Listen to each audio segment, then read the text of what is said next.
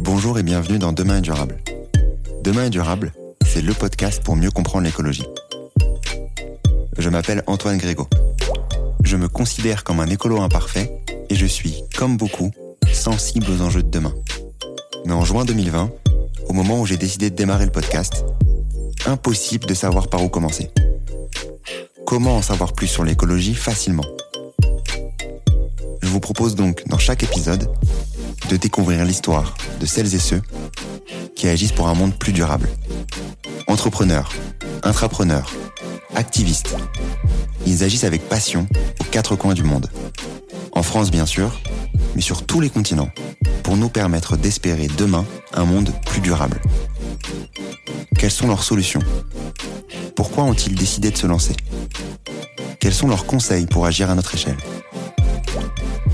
Écouter, lire ou s'éduquer sur ces enjeux, c'est déjà agir pour un monde plus durable, car il nous permet d'en parler avec conviction autour de nous.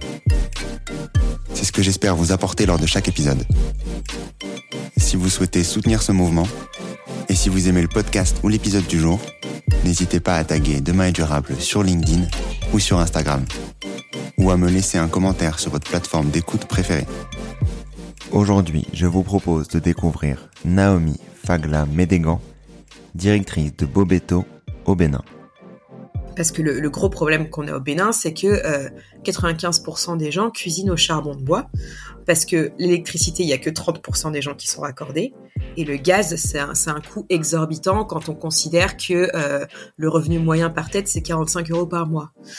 Donc, euh, je m'étais dit, ça c'est vraiment intéressant, c'est-à-dire on a des, des, résidus organiques dont on ne sait pas trop quoi faire, et parallèlement, on a un problème d'accès à l'énergie, il faut qu'on arrive à, à relier les deux. Le déchet est une ressource sans fin. L'objectif est bien sûr de réduire sa quantité de déchets au maximum, mais lorsque cela n'est pas possible, autant faire des déchets une solution. C'est ce que propose notamment Naomi au Bénin. C'est dans ce pays que Naomi décide en 2019 de poser ses valises avec pour conviction d'aider à son échelle ce pays dont son père est originaire. Après des recherches approfondies, Naomi lance son projet d'énergie verte. Des briquettes à base de déchets biodégradables ayant pour ambition de remplacer le charbon. Mais ce n'est pas tout. Bobeto, ce sont aussi des projets de recyclage, de tri et d'éducation, tout en luttant contre la pauvreté. Bref, un épisode inspirant grâce à Naomi, avec en prime sa vision sur la situation écologique au Bénin et ses conseils pour se lancer dans l'impact en Afrique. Bonne écoute. Donc aujourd'hui, dans le nouvel épisode de Demain est durable, j'ai le plaisir d'accueillir Naomi Fagla-Ménégan. Comment tu vas, Naomi? Ça va et toi? Ça va très très bien. Très content de, ben, de pouvoir discuter avec toi. Ça fait quelques temps que, que je souhaitais euh, que tu passes au, micro du, du, podcast, donc euh, très heureux que ça se passe euh, aujourd'hui, de pouvoir parler bien entendu de ton parcours, mais aussi et surtout de, de, ce que tu fais au Bénin via la création notamment de, de Bobeto. Je vais euh, démarrer l'épisode par, par cette question. Qui est Naomi? Bonne question. Alors euh, Naomi, euh, déjà, c'est une personne très culturelle parce que ma mère est, est colombienne, mon père est franco-béninois. Et donc, euh, j'ai toujours eu le pied entre plusieurs cultures et plusieurs continents, et c'est ça qui m'a euh, donné envie de, quitter la France pour euh, aller voir ailleurs comment ça se passait, et surtout de monter des projets ailleurs. Donc, je suis une entrepreneuse sociale, parce que je suis très sensible aux, questions de d'inégalité, de pauvreté, mais aussi de, de dégradation environnementale. Et ce qui m'anime au quotidien, c'est vraiment d'apporter des solutions avec mes compétences, mes idées pour euh, lier l'écologie, le social euh, et avoir un impact positif pour les populations. Donc actuellement, je vis au Bénin et je suis la fondatrice de Bobeto, qui est du coup euh, une association mais qui se veut une entreprise sociale qui essaye de faire du déchet un levier de développement territorial. Voilà à peu près qui est Naomi en quelques mots. Ok, très bien. Bon, on va revenir sur sur bien entendu toutes toutes ces parties. Euh, donc démarrons d'abord par rapport à, à, toi, par rapport à ton euh, à, à, ton parcours. Donc avant de, de, de partir au Bénin il y, a, il y a quelques années maintenant, comment est-ce que tu, à quel moment tu as eu le déclic pour justement aller travailler sur les secteurs un peu plus social et secteurs sociaux et environnementaux? Alors moi, quand j'étais j'étais petite, j'étais pas forcément euh, très consciente euh, des problématiques sociales et environnementales, euh, pas plus qu'un enfant lambda quoi. Et mon père m'a emmené au Bénin par contre quand j'avais 16 ans. Et étant donné qu'on a de la famille là-bas, j'ai pu rencontrer la famille et puis mettre en perspective un peu mon niveau de vie avec ce que je voyais de ma famille, donc des gens de mon propre sang qui eux n'avaient pas eu les mêmes opportunités en termes d'éducation, en termes d'emploi, qui vivaient pas forcément aussi bien que nous. Ça m'a, ça m'a pas mal interpellé. Et euh, il y avait aussi, euh, quand on arrive au Bénin, euh, pour la première fois, je pense que tout ce qui est dégradation environnementale, on peut pas le manquer. on arrive, déjà ça sent l'essence partout parce que les gens roulent dans des vieilles voitures qui polluent. Il y a des sachets plastiques partout, dans les caniveaux, dans les rues. Euh, on voit que euh, on coupe les arbres sans faire attention à est-ce qu'on les replante derrière. Donc euh, tout ce, mélange, ça m'a fait dire déjà à 16 ans que qu'un jour je reviendrai au Bénin pour faire quelque chose. Alors c'était pas clair à 16 ans, c'est trop jeune, mais mais j'avais envie. C'est à 16 ans, ouais, j'ai déjà eu ce déclic. Ok. Et ensuite, donc, combien d'années plus tard, tu décides de, de retourner au Bénin pour enfin lancer le, projet qui te titillait depuis, euh, depuis quelques années? Alors le j'ai créé l'association en octobre 2018 et je me suis installée au Bénin en mai 2019. Donc ça fait euh, deux ans et demi maintenant. Mais après ce projet, je l'avais je l'ai eu en tête en fait de mes de mes 16 ans jusqu'à jusqu'à mes 25 ans puisque euh, j'ai été euh, étudiée à Sciences Po dans un programme dédié à l'Afrique pour pouvoir vraiment comprendre les enjeux du continent. J'ai passé un an au Ghana parce que le Ghana c'est un pays qui bouge beaucoup et je m'étais dit peut-être qu'on peut trouver des trucs intéressants pour le Bénin. Après j'ai fait un, un, master toujours à Sciences Po sur les problématiques urbaines, euh, les déchets, le transport, le logement. Donc en fait j'avais toujours ce, cette euh, cette idée en tête et c'est après quelques années d'expérience après mes études, moi j'ai été diplômée en 2016 que je me suis dit bon allez là c'est bon tu as tous les outils en main euh, lance-toi vas-y euh, va t'installer au Bénin. Et puis j'y suis arrivée en, en mai 2019 et, euh, et le début le début de, de ton arrivée au Bénin comment ça se passe? Quelles sont les, les les premières impressions que tu as en arrivant quand tu souhaites justement entreprendre et sur sur ces sujets-là? Bah, au début, c'était euh, c'était l'exaltation, c'est ça y est, j'y suis enfin, c'est génial. Puis euh, comme le, les activités du projet ont commencé qu'en septembre 2019, en fait, j'ai eu quand même une phase où euh, je travaillais, mais d'un autre côté, j'avais pas encore de salariés, donc c'était assez tranquille. donc j'avais beaucoup le temps de de découvrir le pays, de de m'acclimater, parce que mine de rien, ça fait quand même un grand choc culturel. Et, euh, et puis globalement, les démarches administratives ont pu être faites euh, quand même relativement facilement grâce à la, famille que j'ai au Bénin, sachant que dans un pays comme le Bénin, c'est pas toujours facile parce que euh, l'administration est lente. Euh, mais du coup, tout s'est bien passé pour moi dans les débuts. C'est c'est ça qui m'a encouragé à, à, continuer. Donc 2019, fin 2019 arrive. Par quoi tu par quoi tu commences? Par quel sujet tu tu décides de, de commencer Bobeto et moi, vraiment, j'avais toujours cette idée qu'il faut qu'on fasse du déchet euh, une richesse. Après, les déchets, il y en a plein de différents, de l'organique, du plastique, du métal, etc. Euh, chaque filière a sa manière de valoriser et on peut pas tout faire en même temps, bien évidemment. Donc moi, ce que j'avais fait, c'est qu'en fait, euh, entre la création de l'association et mon installation au Bénin, j'avais fait de la levée de fonds. J'avais écrit les dossiers de subvention pour différents bailleurs, donc la Fondation pour la Nature et l'Homme la fondation What for Change, qui est un, producteur d'énergie renouvelable. Et au final, les financements que j'ai eus, c'était pour euh, l'idée que j'avais de transformer euh, les déchets organiques en combustible écologique. Parce que le, gros problème qu'on a au Bénin, c'est que 95% des gens cuisinent au charbon de bois, parce que l'électricité, il y a que 30% des gens qui sont raccordés. Et le gaz, c'est un, un, coût exorbitant quand on considère que le revenu moyen par tête, c'est 45 euros par mois. Donc euh, je m'étais dit, euh, ça c'est vraiment intéressant, c'est-à-dire on a des, résidus organiques dont on ne sait pas trop quoi faire. Et euh, parallèlement, on a un problème d'accès à l'énergie. Il faut qu'on arrive à, relier les deux. Donc on, a commencé avec ça parce que c'est ce en quoi les, les, premiers financeurs ont cru. Et donc en septembre 2019, on a lancé nos expérimentations pour arriver à faire un, un combustible écologique à partir de déchets. Est-ce que c'était des, des, des, des, idées que tu avais déjà vues? Tu parlais du Ghana tout à l'heure, de, de, ton expérience au Ghana avant. Est-ce que est-ce que c'était tout nouveau? Est-ce que tu avais déjà eu des justement des, ce type de, de projets qui, qui émergeaient dans d'autres pays voisins? Ah oui, moi, euh, en fait, j'ai commencé l'assaut en faisant un énorme benchmark de tout ce qui se faisait, surtout sur le continent africain.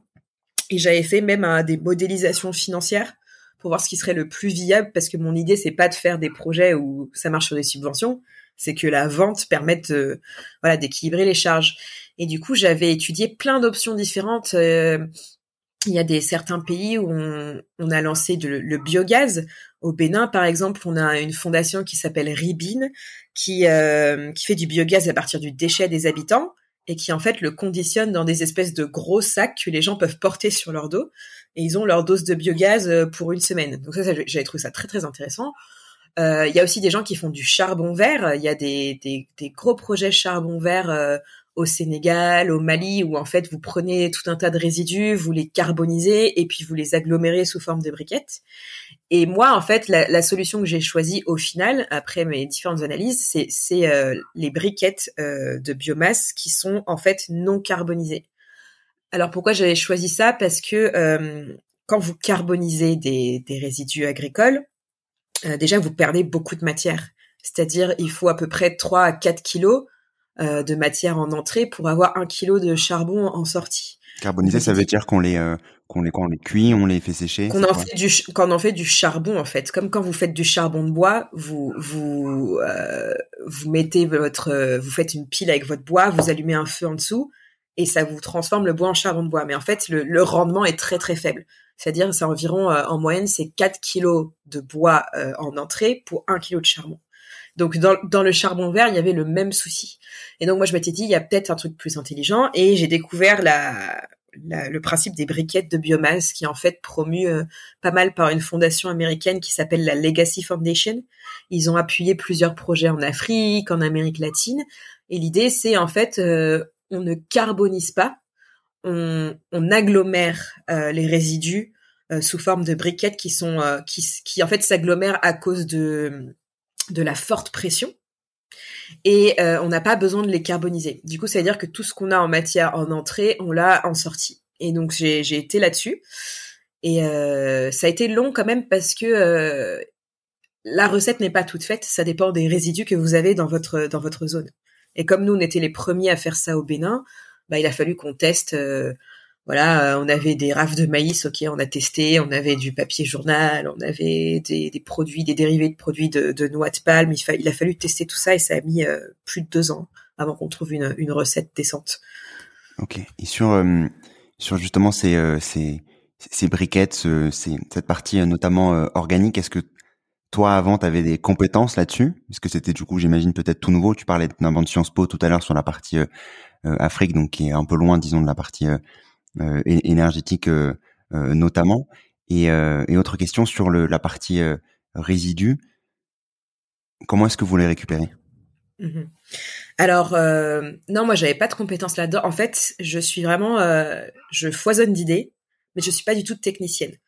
Donc en fait, moi je me vois un peu comme la, grande ordonnatrice qui est au-dessus, qui dit ah voilà voilà le cap, voilà où on va, c'est ça l'objectif. Et en fait après je source euh, les ressources humaines techniques dont j'ai besoin.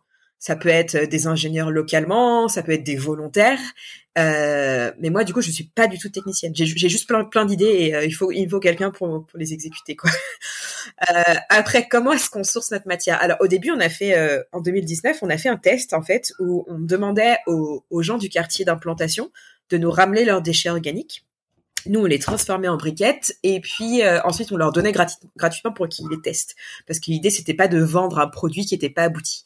Alors très vite, on a on a abandonné la piste des déchets ménagers parce qu'en fait c'est toujours aléatoire. C'est-à-dire si, si vous voulez euh, fixer une recette fixe, bah c'est pas possible parce que ça dépend de ce que les gens mangent tel jour. Quoi. Donc on est ensuite on s'est tourné vers les déchets agricoles et là c'est de la très bonne qualité parce que c'est vraiment des résidus de production. Euh, en gros, euh, voilà, vous avez vous avez récolté votre maïs, il, reste les rafles, donc c'est de la très bonne qualité. Et donc ce qu'on a fait et qu'on continue de faire, c'est qu'on a fait des partenariats avec des groupements agricoles. et ces groupements, en fait, on n'est pas juste là pour leur prendre leur matière, on leur apporte tout un package d'accompagnement. On les a formés en gestion, en comptabilité, en gestion des conflits. Euh, on a négocié le prix avec eux d'une manière à ce que ce soit un, prix équitable en fait, que eux ça leur apporte vraiment un complément et que nous ça soit pas non plus trop cher pour pour produire les briquettes. Euh, là en 2022, on leur a trouvé des subventions pour euh, pour leur fournir des équipements, des machines, leur construire des hangars pour qu'ils soient plus à l'aise pour travailler.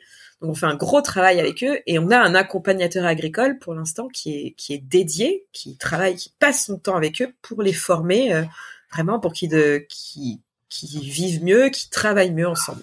Et du coup, vous arrivez à aider combien de d'agriculteurs euh, sur sur par rapport à, à la partie euh, briquette notamment?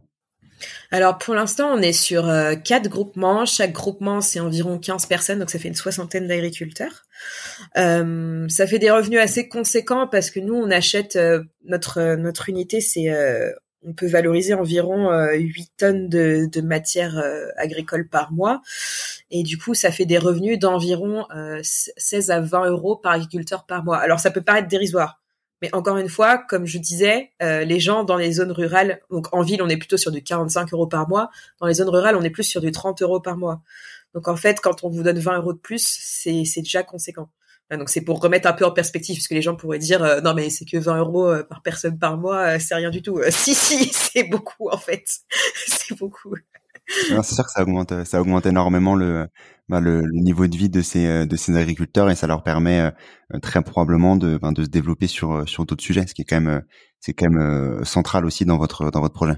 Oui, tout à fait, parce que par exemple, les machines qu'on leur euh, donne, c'est pas des machines spécifiquement par rapport aux résidus. Par exemple, ce sont des groupements qui produisent euh, des produits dérivés de du palmier à huile. Donc, ils vont avoir, on va leur donner par exemple une presse, parce qu'avant, ils pressaient manuellement les noix de palme. Donc là, on leur donne une presse, ils vont pouvoir presser plus facilement euh, les noix, et nous derrière, le résidu, on peut le récupérer plus facilement et de meilleure qualité. Euh, si vous leur donnez une machine qui permet, pareil, de d'enlever les grains de maïs, vous récupérez les rafles plus facilement. Enfin, en gros, on leur donne une machine qui leur sert dans leur activité quotidienne, et nous derrière, ça nous permet de mieux récupérer les résidus. Donc c'est du c'est du gagnant-gagnant. Et puis cette ces machines qu'on leur donne aussi, ils peuvent euh, les louer à d'autres groupements dans la zone. Donc ça leur fait aussi des revenus complémentaires. Parce que jusqu'à présent, tous ces groupements, quand ils travaillaient, donc soit ils travaillaient à la main, soit ils louaient des machines euh, auprès de professionnels et du coup ce qui est une charge euh, voilà mensuelle ou annuelle pour eux en fait. Sur euh, sur cette partie euh, briquette notamment, donc tu parlais de, de la partie production, donc de savoir comment comment la, la briquette est, est produite pour la vendre ensuite, pour la commercialiser. Comment est-ce que ça se passe et et concrètement quelle quelle différence de prix par rapport à entre guillemets du charbon qui en lui est potentiellement gratuit pour les euh, pour euh, pour les Béninois qui euh, comme dans d'autres pays d'Afrique bien entendu hein, juste déforestent et et créent leur charbon par rapport à la au, bois initialement coupé. Alors, première précision, le charbon n'est pas gratuit puisque nous, en fait, on travaille en, zone urbaine et en zone urbaine, en fait, on est alimenté par les charbonniers qui eux sont plutôt dans le centre et dans le nord du pays et qui du coup vendent le charbon qu'ils produisent, qui produisent souvent illégalement en déforestant. Donc le charbon n'est pas gratuit et le charbon même coûte cher puisque euh, un petit sachet de charbon de 800 grammes, ça peut vous coûter 100 francs, 150 francs, donc euh, en fait 15-20 centimes d'euros. et ça, suffira à peine pour, pour une journée, donc c'est très cher pour les gens. Nous, sur les briquettes, en fait, la commercialisation, c'est tout récent. On a commencé en octobre 2021. Et ce qu'on fait actuellement, c'est euh, il faut qu'on fasse connaître le produit. Donc on fait des campagnes de promotion où on installe des spots dans les quartiers à proximité de notre site. Et ces spots, euh, ils sont animés par euh, un public mixte, c'est-à-dire on a des volontaires français qui sont là. Alors déjà, ça intrigue parce que les gens voient des blancs, ils se disent mais qu'est-ce qu'ils foutent les blancs là?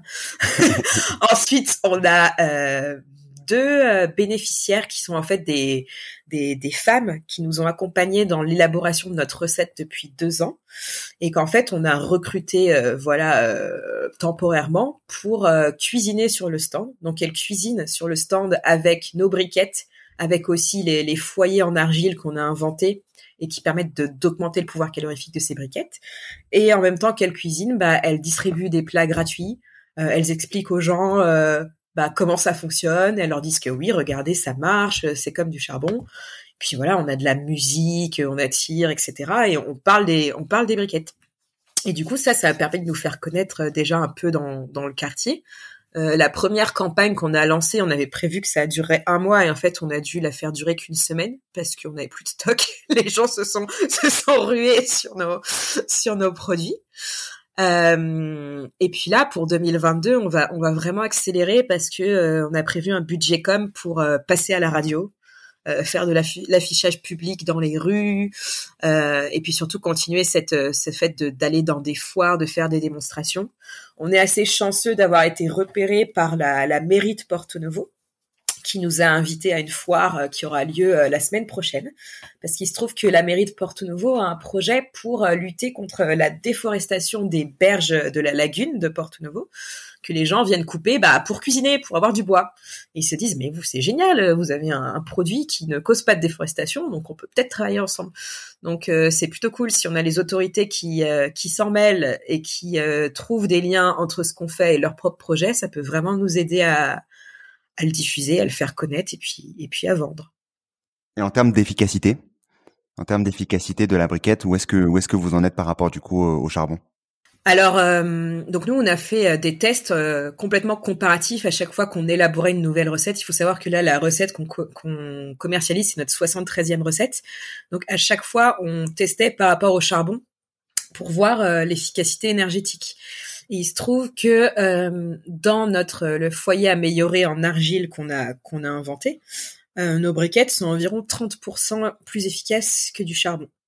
Donc, c'est-à-dire que en fait, vous avez un vous allez utiliser 30% de combustible en moins. Donc il y a un vrai gain et qu'on essaye de du coup de montrer à la population. Mais là globalement sur les, premiers acheteurs, ce qu'ils nous disent c'est ah oui c'est bien, c'est économique. On le voit que c'est économique. Et ce qui est drôle c'est que voilà la briquette en soi, si vous l'utilisez pas dans notre dans notre foyer amélioré, si vous l'utilisez euh, comme ça, euh, le pouvoir calorifique est moindre que le, que le charbon. Parce que nous, on a, envoyé nos, nos, briquettes en laboratoire, notamment pour s'assurer qu'il n'y avait pas de, de problème sanitaire. Euh, et on voit que oui, euh, le charbon, ça brûle quand même mieux.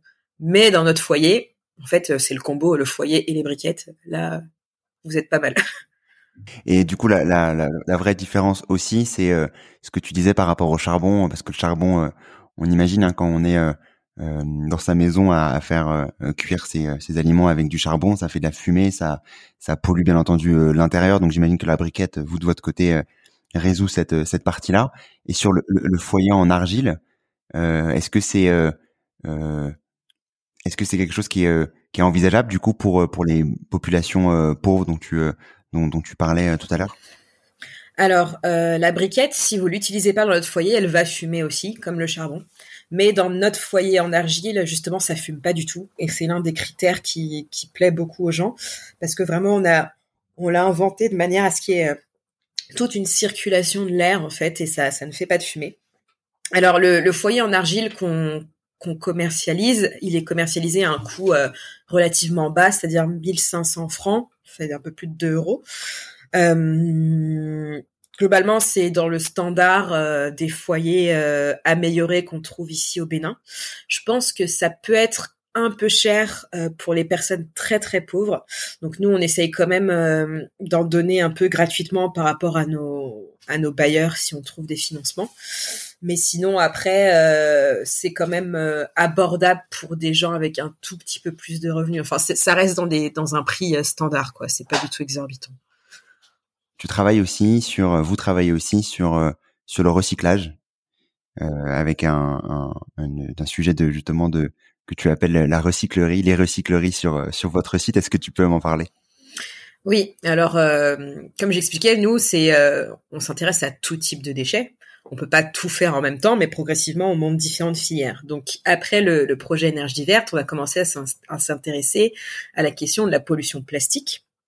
Et donc, à la base, on avait dit que euh, on allait monter une filière où on travaillait avec les, petits ramasseurs informels de déchets qui en fait ramassent voilà du plastique, du métal pour le revendre et qu'on allait nous leur proposer un prix juste, les équiper, etc.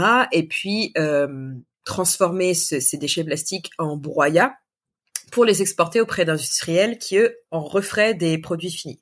Donc l'intérêt pour ces industriels-là, c'est que bah, le plastique recyclé, ça coûte moins cher que la matière vierge. Et puis euh, l'intérêt écologique que ça a, c'est que en fait vous, euh, vous, vous vous utilisez moins de matière vierge qui est en fait extrêmement euh, polluante à produire et vous réutilisez du plastique en fait qui est déjà en circulation. Donc au début, nous on avait commencé comme ça, euh, donc dans les réseaux informels de la ville, on avait approché les collecteurs, etc. Et ensuite, ce qui s'est passé, c'est que le gouvernement a mis en place une réforme. Il a dit bon, euh, le système informel, euh, on arrête. On va créer un vrai système avec des opérateurs agréés. Euh, on va mettre en place des points pour regrouper les déchets, alors qu'avant c'était vraiment des dépotoirs sauvages en ville. Et les petits ramasseurs avec qui on travaillait, bah, ils se sont retrouvés exclus parce que le gouvernement n'a pas pensé leur place dans le dispositif. Donc ils sont ils sont venus nous, nous solliciter en nous disant mais nous on a on peut plus manger en fait. Donc euh, comment on fait? Et euh, on est allé voir euh, donc cette société gouvernementale qui s'appelle la Société de gestion des déchets et de la salubrité. Et on leur a dit bah voilà ces gens ont quand même une expertise, ils savent trier.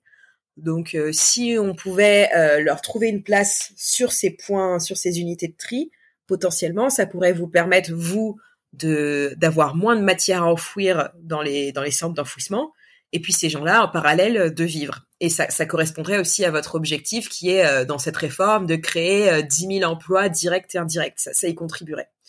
Et donc ils ont été assez réceptifs et on a décidé qu'on allait monter trois sites dans la ville de Porto Novo où en fait sur ces points de regroupement des déchets où sont ramenés tous les déchets de la ville, on va avoir un espace dédié à ces récupérateurs qui sont 99% des récupératrices avec euh, un, un, tamis pour enlever la matière fine, des tables de tri, euh, tout l'équipement qu'il faut, donc des râteaux, des raclettes, etc.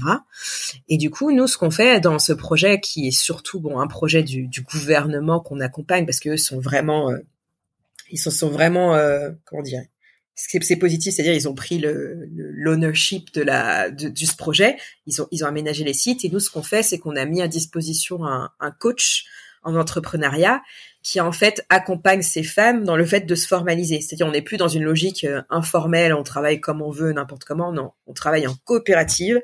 Les coopératives sont déclarées auprès de l'État. Et euh, du coup, il y a un principe de gestion formelle où on, bah, on fait, on tient une caisse, euh, on fait les comptes, on, on tient son stock, on sait où on en est. Et nous, on les accompagne aussi sur le fait de, de trouver les meilleurs débouchés possibles pour euh, leur matière, parce qu'il s'agit pas de vendre au premier venu euh, au prix le plus bas, il s'agit vraiment de dire euh, non mais voilà, vous avez, le pouvoir, c'est vous qui avez la matière, c'est vous qui allez imposer votre prix au marché en fait, et pas et pas l'inverse. Donc là, le, premier site est opérationnel. Et en 2022, il y en aura a priori deux ou, ou trois autres qu'on va qu'on va également accompagner. Et sur chaque site, on a une dizaine de femmes qui travaillent et qui en fait on espère, vont arriver à s'autonomiser à mesure que euh, les quantités de matière augmentent, euh, les débouchés s'améliorent, etc. Euh, sur la sur la partie plastique, si je ne me trompe pas, vous avez également deux autres parties, donc le, comptoir du plastique et d'autres opérations. Est-ce que tu peux est-ce que tu peux me parler de, ces sujets-là justement et de ce que vous arrivez à faire et à accompagner au quotidien au Bénin? Oui, alors le, comptoir du plastique, c'est euh, juste, entre guillemets, juste, une unité de transformation de, des déchets plastiques qu'on récupère euh, via les recycleries, via les gens avec qui on travaille, en broyat. Euh, L'idée, c'était que à Porto Novo, il n'y avait pas d'unité vraiment qui, qui faisait cette activité. On en avait à Cotonou, etc., mais pas à Porto Novo. Et euh, surtout, nous, on avait besoin, parce que toujours, comme je disais, ce côté pragmatique, il faut qu'à un moment dans le projet, il y ait des, des fonds qui entrent pour continuer à tourner. Et du coup, c'était, euh, on, fait un produit qu'on revend et on réinjecte les fonds dans l'association. Par exemple, mon salaire en partie euh, est payé grâce à ça. Donc c'est, c'était important. Donc euh, au début, on est parti sur, on est parti sur quelque chose de très simple. On récupère les déchets plastiques, on les trie, on les broie, on les revend. Maintenant, on a fait des activités de prospection au Togo, au Ghana pour trouver des débouchés et on va un peu complexifier le processus. On va intégrer une chaîne de lavage. Actuellement, on, vendait non lavé, donc pour avoir des meilleurs prix. On va diversifier le type de plastique qu'on prend en fonction de voilà ce que nous ont dit les, industriels dans les pays limitrophes. Et puis on travaille avec un bureau d'études avec l'idée de faire financer du coup une étude sur qu'est-ce qu'on peut faire pour valoriser les déchets plastiques localement, c'est-à-dire arrêter de faire de l'export et plutôt euh, faire un produit pour le marché local, sachant que du coup, bah, il faudra faire une étude de marché, euh, quel produit, euh, à quel prix, pour quel public, etc. Donc ça, c'est dans les tuyaux pour 2022, et on lancera cette étude si jamais on trouve les financements nécessaires. Donc ça, c'est pour voilà. Et du coup, on a aussi l'opération deux en un qui est notre notre autre projet, qui est euh, une activité de sensibilisation dans les écoles. Et on s'est dit que dans les, les, les, écoles primaires, surtout les écoles primaires publiques, il fallait qu'on mette en place euh, une activité de formation des enfants au tri sélectif et qu'on leur donne les moyens de pratiquer ce tri sélectif en construisant des locaux poubelles et en mettant en place un circuit de collecte. Donc tous nos projets sont liés parce qu'en fait, euh, ce que les enfants ramènent dans ces locaux poubelles. Nous, ensuite, on l'oriente vers les recycleries ou vers notre comptoir du plastique, ce qui fait aussi de la matière en plus pour les femmes, de la matière en plus pour nous, etc. Et l'idée, c'est que euh, ce que les enfants collectent, nous, on le convertit en subvention pour des projets socio-éducatifs.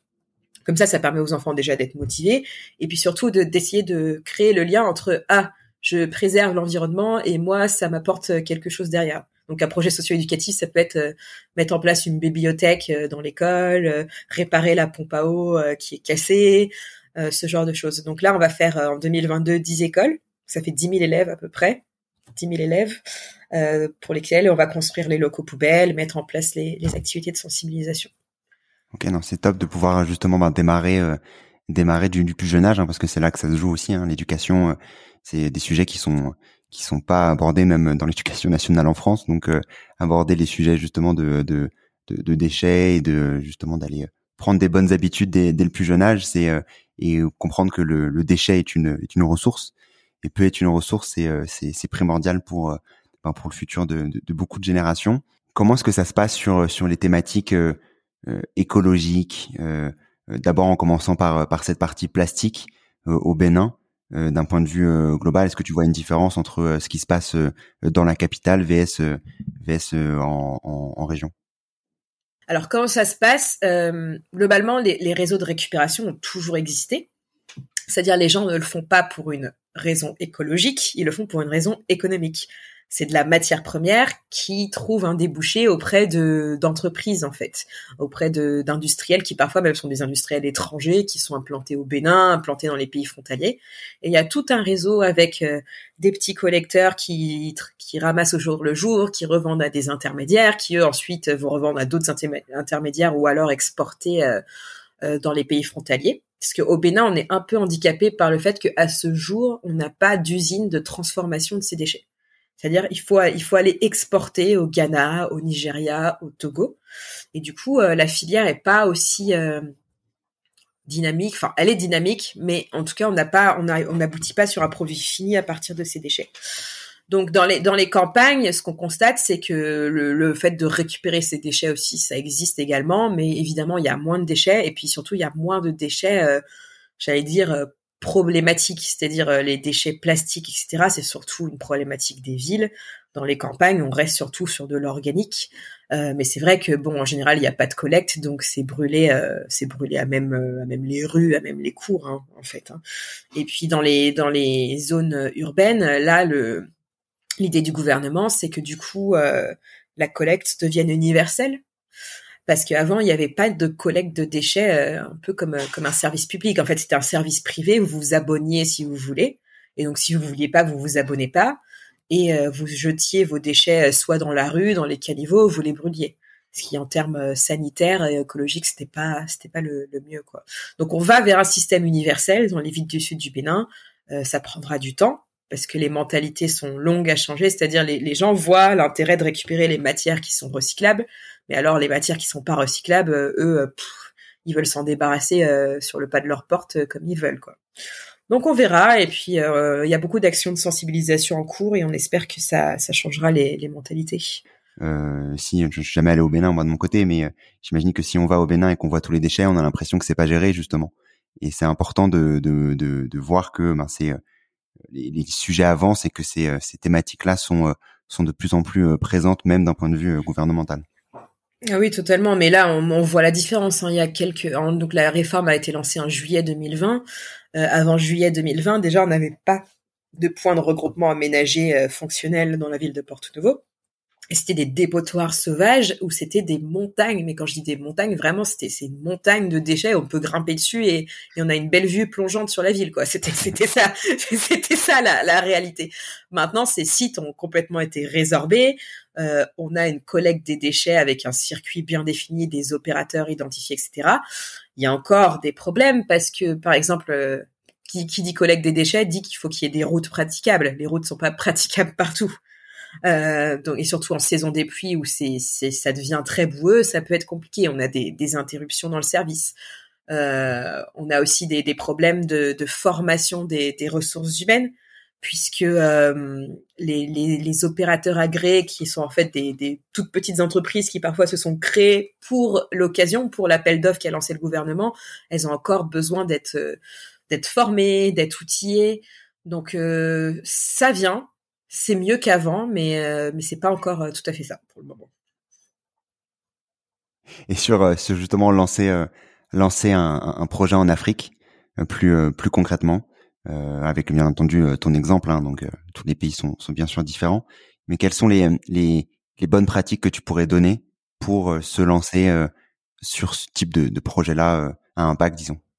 Alors déjà, euh, moi je côtoie beaucoup, euh, j'ai été contactée par beaucoup de gens de la diaspora qui veulent faire un projet en Afrique et euh, qui du coup m'interrogent et moi je leur dis mais si vous ne sautez pas le pas de venir vous installer en Afrique, votre projet ne décollera jamais. Parce que l'une des choses les plus importantes que moi je constate au quotidien, c'est très dur de faire confiance aux gens. Euh, les, les, gens sont très prompts, euh, malheureusement, euh, à vous arnaquer en fait. Donc vous avez besoin d'être sur le terrain pour voir ce qui se passe et puis aussi pour incarner votre vision. Parce que le deuxième point, c'est que souvent, malheureusement, là, on a encore des problèmes sur la formation académique dans les pays africains. En tout cas, au Bénin, c'est vrai.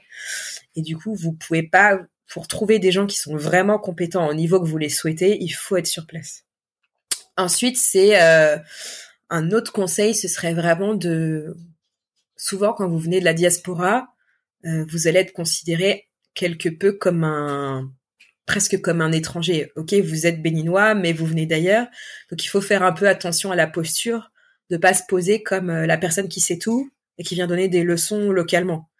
Euh, il y a un gros travail d'adaptation et de compréhension de comment ça fonctionne sur place à faire.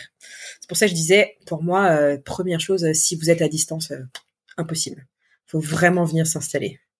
Donc ouais, donc être être sur place, agir et et ben justement voir voir les problématiques au quotidien et, et faire ce comment dire ce, ce lobbying au quotidien pour justement ne pas faire décoller le projet. C'est un peu ça du coup. C'est ça, être, là, être présent, piloter les choses au quotidien, euh, faire attention de qui on s'entoure. Même parfois, la, la famille, c'est pas toujours la bonne option. Moi, j'ai eu la chance d'être dans une famille où on est très unis, ils m'ont beaucoup soutenu, mais il y a beaucoup de, de gens que j'ai rencontrés, de, de, Béninois qui ont passé des années en France et qui se sont réinstallés. Euh, leur famille euh, les a vus comme euh, la planche à billets, en fait, et, et, et, a coulé leur projet. Donc, donc, faut vraiment faire attention à ça. Euh, je voulais revenir sur un sur un point euh, a discuté auparavant, notamment sur euh, sur la partie écologique et sur sur le Bénin, pour avoir toi ta vision de bah, justement de, de ce qui se passe au Bénin sur un point de vue plus écologique. On a bien entendu discuté brièvement de la, la, déforestation, des sujets des sujets plastiques, plus concrètement sur l'écologie, sur sur la conscience. comment est-ce que ça se passe de, ce point de vue-là? Et est-ce que tu saurais nous dire les euh, les, les, difficultés qui existent euh, sur place par rapport à, ces thématiques, euh, notamment environnementales bah, La conscience, il y en a pas vraiment. C'est-à-dire, quand vous êtes occupé à, survivre au quotidien, ce qui est quand même la réalité d'une majeure partie des Béninois, donc vous n'êtes pas préoccupé par ce genre de choses. Je pense que les, les gens constatent qu'il y a des problèmes, mais ils font pas forcément le lien. C'est-à-dire dans les zones, par exemple, où on produit le charbon de bois, il y a plus de forêt. Du coup, les sols sont plus du tout fertiles. Euh, quand il pleut, ça absorbe plus l'eau, donc il y a des inondations. Enfin, ils constatent qu'il y a des, des soucis. Mais déjà, d'une part, ils n'ont pas les moyens de les régler parce qu'ils n'ont pas d'autres sources de revenus. Et de deux, ils font pas le lien entre le fait que tout ça, c'est lié. Donc la conscience environnementale, pour moi, elle, elle, elle n'existe pas.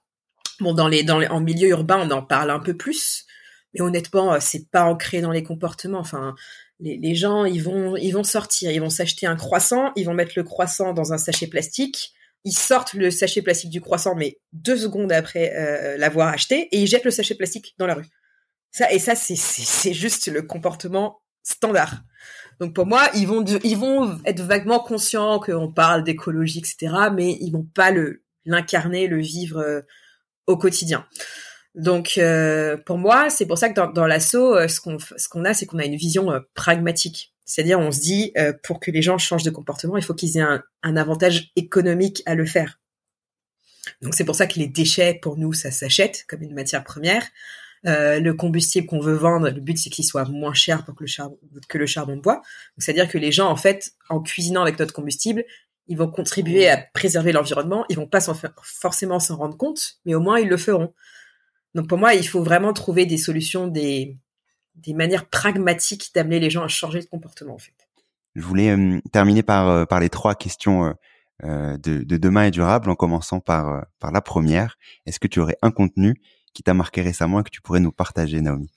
Oui, alors euh, moi j'ai pensé au, magazine euh, Expat. Donc le, le, titre c'est Expat et euh, le sous-titre c'est Les Français qui changent le monde. alors c'est un, un, tout nouveau magazine. La première édition est parue en octobre. et c'est à l'occasion des, trophées des Français de l'étranger, dont on a été primé cette année. Et c'est un magazine qui en fait euh, met en avant euh, le rôle des Français euh, dans le monde, surtout sur des sujets écologiques, des sujets sociaux. Donc des, Français qui ont fait des belles choses un peu partout dans le monde. Et franchement, c'est une bouffée d'air frais parce que surtout quand vous êtes loin de votre pays et tout, vous, parfois vous, vous, doutez un peu. Mais là, vous voyez qu'il y, a, plein de gens qui sont comme vous, qui sont partis à l'autre bout du monde et qui en fait mènent des projets dans leur dans leur pays respectifs, qui euh, qui aident des milliers de gens, qui préservent l'environnement. Et donc c'est un beau contenu et euh, il est disponible en ligne gratuitement. Donc euh, je vous invite à le lire, Expat, le magazine des Français qui changent le monde. Ça marche. je partagerai ça dans dans les notes de l'épisode. Est-ce que tu as une action pour agir dès demain dans le bon sens? Alors moi, je, pense à deux choses. C'est en fonction de où vous êtes. Bon, après, c'est euh, aussi valable euh, en Afrique, mais par exemple en en Occident, euh, moi, j'aimerais bien que les gens se posent un peu plus la question quand ils consomment de où ça vient. Parce que on parle ok des problèmes environnementaux, mais il faut pas oublier non plus l'impact social. Hein. quand vous achetez un smartphone, il, y a des enfants au Congo qui ont travaillé dans des mines pour extraire les minerais qui sont dans votre téléphone. Donc déjà, si on pouvait penser un peu plus d'où vient euh, ce qu'on consomme, ça pourrait faire une grande différence, je pense. Et euh, en Afrique, je pense aussi que ça, on peut le faire euh, dans le sens où les gens, bon, il y a, y a, des gens très très pauvres qui n'ont pas le choix, mais il y a aussi toute une classe moyenne, une classe supérieure qui ne réfléchit pas beaucoup à ce qu'elle consomme, notamment les sachets plastiques à outrance tout le temps. Parfois, c'est pas la peine. Genre réfléchissez. Pour moi, il faut réfléchir à deux fois. Est-ce que j'ai besoin d'un sachet plastique euh, pour emballer euh, mon produit qui est déjà emballé lui-même dans un autre emballage? Enfin, ça n'a aucun sens. Donc réfléchir un peu quand on achète quelque chose, ça peut être intéressant, quoi. Okay, réfléchir à la provenance et réfléchir, euh, comme tu dis, ben avant, avant, avant tout achat, c'est aussi la, la, base pour pour pour agir plus plus plus écologiquement. Et enfin, un ou une invitée que tu recommanderais dans le podcast. Alors pour rester euh, chauvin et donc euh, béninois, je, je, je, te recommande euh, Fola Bouftaou. Je ne sais pas si tu le connais. C'est le fondateur de Greenkeeper Africa, qui est une start-up béninoise qui transforme la jacinthe d'eau, qui est une plante invasive, en absorbant industriel. Donc c'est hyper innovant. Je pense pas qu'il y ait quelqu'un d'autre au monde qui fasse ça. Et euh, ce qui est très intéressant, c'est que bon, en termes d'impact environnemental, donc on lutte contre une plante qui en fait euh, asphyxie toutes les autres espèces dans les dans les cours d'eau au Bénin. Et deuxièmement, en termes d'impact social, bah, on donne du travail à des femmes démunies puisque en fait, ils se reposent sur des groupements de, femmes villageoises qui collectent cette jacinthe d'eau pour leur revendre. Donc c'est un très beau projet et euh, je t'invite à, à, le découvrir. Ok. Très bien, bah, merci beaucoup, merci pour euh, pour ces conseils, euh, pour ton temps, Naomi. Si on souhaite te retrouver, comment est-ce qu'on peut le faire? Alors, on a un site internet, euh, bobeto.org, g b o b e t la page Facebook qui va avec, Instagram, LinkedIn. Euh, faut pas hésiter à nous suivre. On poste du contenu euh, pratiquement euh, une fois par jour. on est on est à fond quoi. Et actuellement aussi, je glisse mon petit mot, on a une campagne de financement participatif pour financer ce beau, ce beau projet de, de combustible écologique dont on a parlé et euh, on veut aller très loin en 2022, donc on a besoin de, de, tous les soutiens possibles pour ce faire. Ok, parfait. Bah, merci beaucoup. Merci Naomi pour ton temps. Merci à toi. Merci d'avoir écouté cet épisode et bravo d'être arrivé jusque-là. J'espère que l'épisode t'a plu.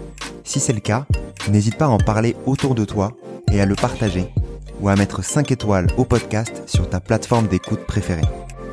C'est ce qui pourrait permettre à d'autres de mieux comprendre les enjeux écologiques, les solutions et d'accélérer le changement. À la semaine prochaine.